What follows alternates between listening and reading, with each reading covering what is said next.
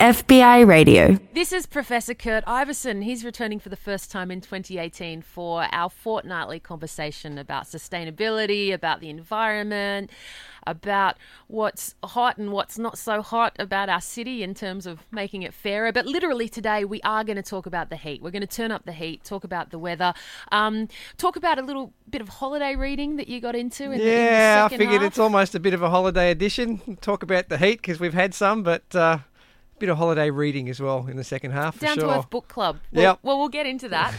um, so, holiday edition today. People are slowly sort of heading back to work.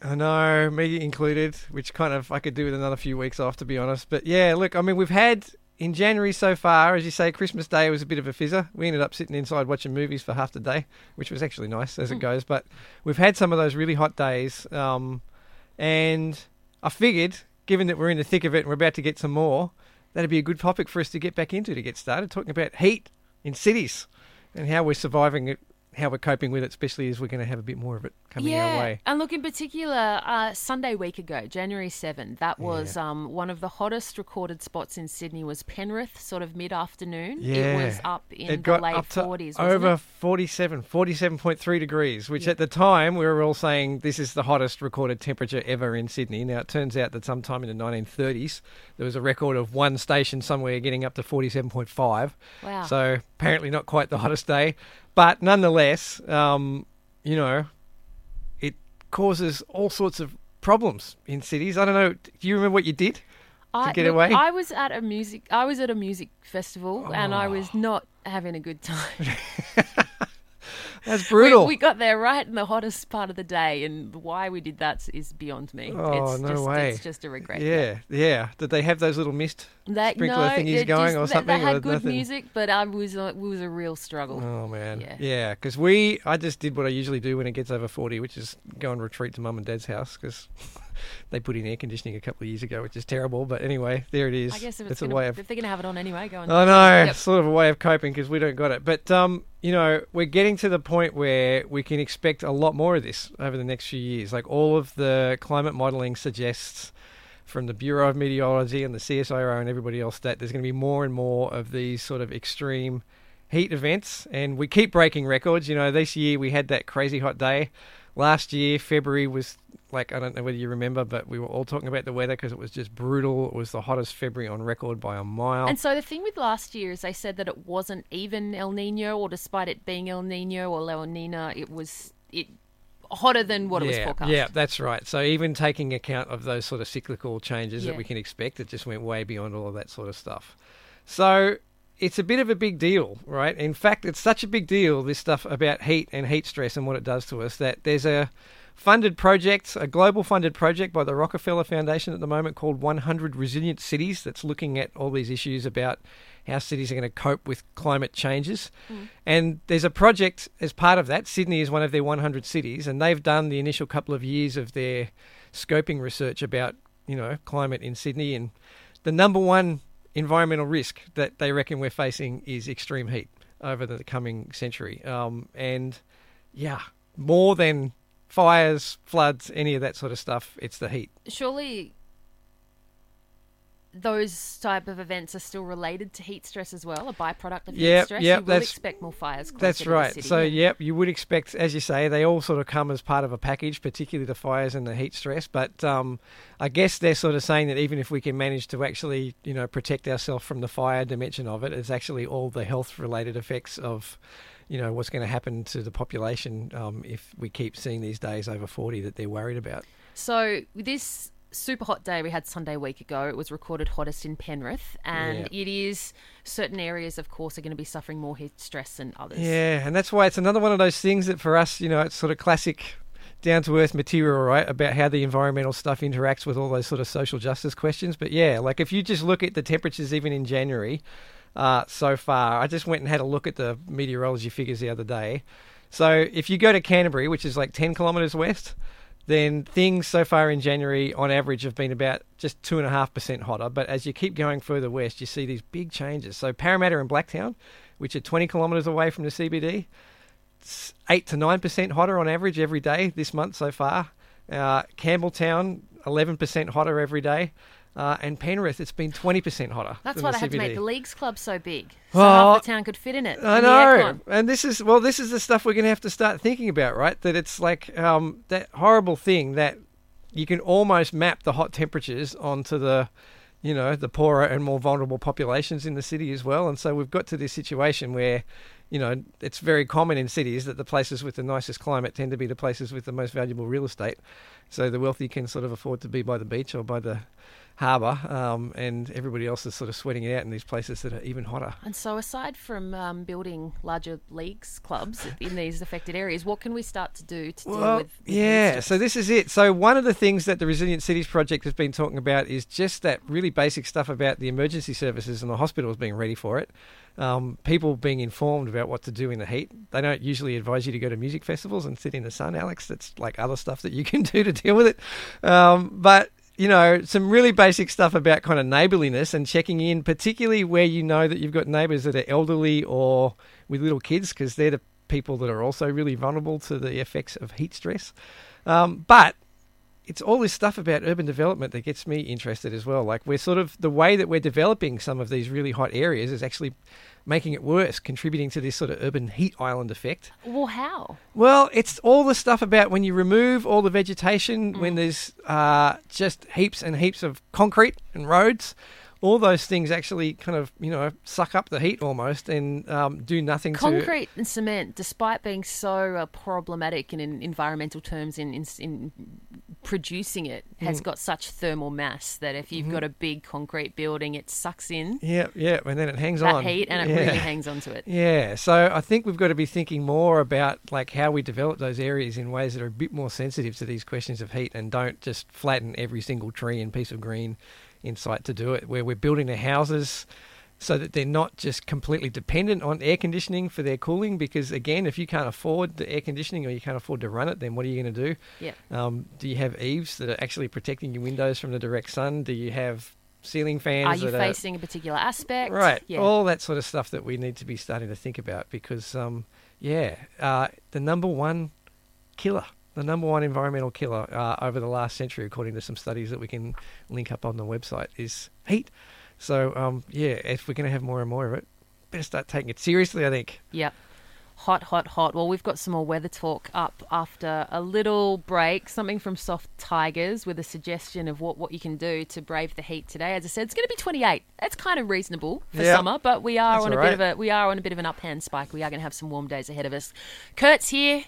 We're happy. We're in the middle of Down to Earth. It's our fortnightly conversation about sustainability, and we'll be back with it to talk about some climate fiction after this Now we're going to get into some of Professor Kurt Iveson's holiday reads. Yeah. Hollywood gossip. Um, if only. 50, 50 shades of. Okay, what, what, what, no, what no, no. So look, we've got we're going to go from heat stress to sea level rise because that's the other big thing that we've got, you know, coming down the barrel over the next I little wouldn't while. expect anything less of you in your No, holiday just, reads. just be come in about that. exactly. Well, listen, I got my partner gave it to me. Um, we talked last year about this emerging genre of fiction called Cli-fi. Climate fiction, right? Um, and one of my favourite authors in that little uh, genre is a guy by the name of Kim Stanley Robinson, and his big holiday blockbuster is called New York Twenty One Forty. It's a big, thick, six hundred page beast. So your partner got you that book. she did. It's like So shut up and sit in a corner and read. That's right. Leave us alone. Um, but it's awesome. So good. I think. Um, yeah, she kind of guessed it'd be in my happy place, and it really is. Um, so it's you know, as the title kind of hints, it's set in New York in 2140. Um, and by the time we get there, the world has been through two sea level rise pulses, right? Where he's sort of imagining what some of the science is telling us may well happen, which is if some of the caps which are preventing all those polar glaciers from melting into the ocean themselves melt, then we're going to end up potentially with not just like gradual sea level rise, but um, sort of events of sea level rise potentially as well. So he's imagining by 2140 Wow. 50 feet, 15 meters of sea level rise. And look, on a much trashier level, on New Year's Day when I was nursing a hangover, I watched The Day After Tomorrow. Do you oh, remember it's a that one? classic. That deals with sea level rise, but also um, another impending polar ice age. Yeah. So it's, I think it's set in New York as well. And poor, is. poor young Jake Gyllenhaal's trudging around in the snow, being That's eaten by right. wolves. And Remember? it's like Dennis really Quaid. That's his. Who is, is that right? Who's his dad chasing him around? These films were all the rage decades ago, Yeah. and they're still Oh, as they were, and ever. yeah, but this, and so this is the thing about this New York, as Hmm. distinct from the New York in a day after tomorrow, which is kind of cool about this book, is that it's one of, maybe one of the few things in this sci-fi genre that's not a kind of apocalypse, not a total dystopia, right? It's kind of like It's a he- workable. yeah, he's kind of imagined that we've just muddled on through, um, and then you know, not that there haven't been tensions, obviously, and dramas and traumas, but you know, New York has kind of survived, right? So half of Manhattan, the lower half, is um is underwater, effectively. You know, the the tides are coming up to the third and fourth Speak- floor of these buildings Atlantis, down. yep. Yeah. But this is what's happened, you know. Gradually, the technologies have enabled them to keep some of the buildings going. There's canals running where there used to be streets. There's little vaporettos taking people between places. They've built sky bridges across. So you know, logistically, the author goes into Kim Stanley Robinson goes into a lot of detail of how to make this a workable. Yeah, and so that Are there just, any zombies? no not on zombies? this one. Not quite, but there's a lot of um, otters and various other animals who have you know figured out how to make well. this uh, place work and adapted to it. Um, all the kind of low-lying buildings that are totally underwater are now kind of reefs that are, you know, dangerous to all these little, you know, boats that are puttering around the canals. The High Line, for those of you who've been to New York, is an oyster bed. Um, you know, so he's just in passing in the plot, just so done all this ecosystems awesome. have adapted Yeah. and evolved in this case. Yeah, yeah, yeah. Does this author, does Kim Stanley Robinson have a background in ecology, or Yeah, like, or yeah. surely there's a big consultation process that goes into making Yeah. this believable Exactly. to somebody So- as knowledgeable as you, Kurt? That's right. Oh, I'm so knowledgeable. So there is a lot of science. So this is his background, and he does have a whole bunch of consultants that works with him.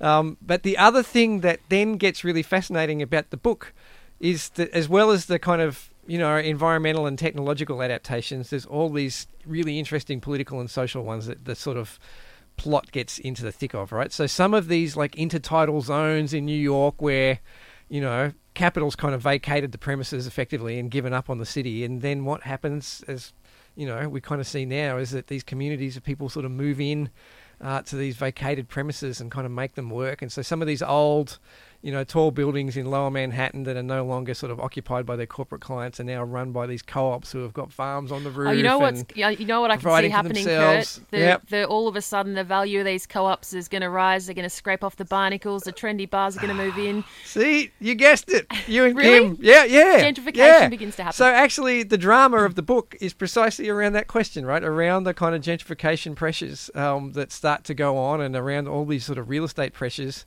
But um, yeah, without giving you know too much, I don't want to give too many spoilers because people might feel like reading all 600 pages of it. They should. It's awesome. Yeah. But um, a kind of event like a little bit like Hurricane Sandy kind of comes through New York. You might remember Sandy from a couple of years ago, this big storm that did actually have a lot of New York underwater for a couple of weeks. Um, and so all those little, you know, gentrifying pressures, all the little, uh, yeah, I guess attempts of these co-ops and everybody to sort of set up a sort of alternative.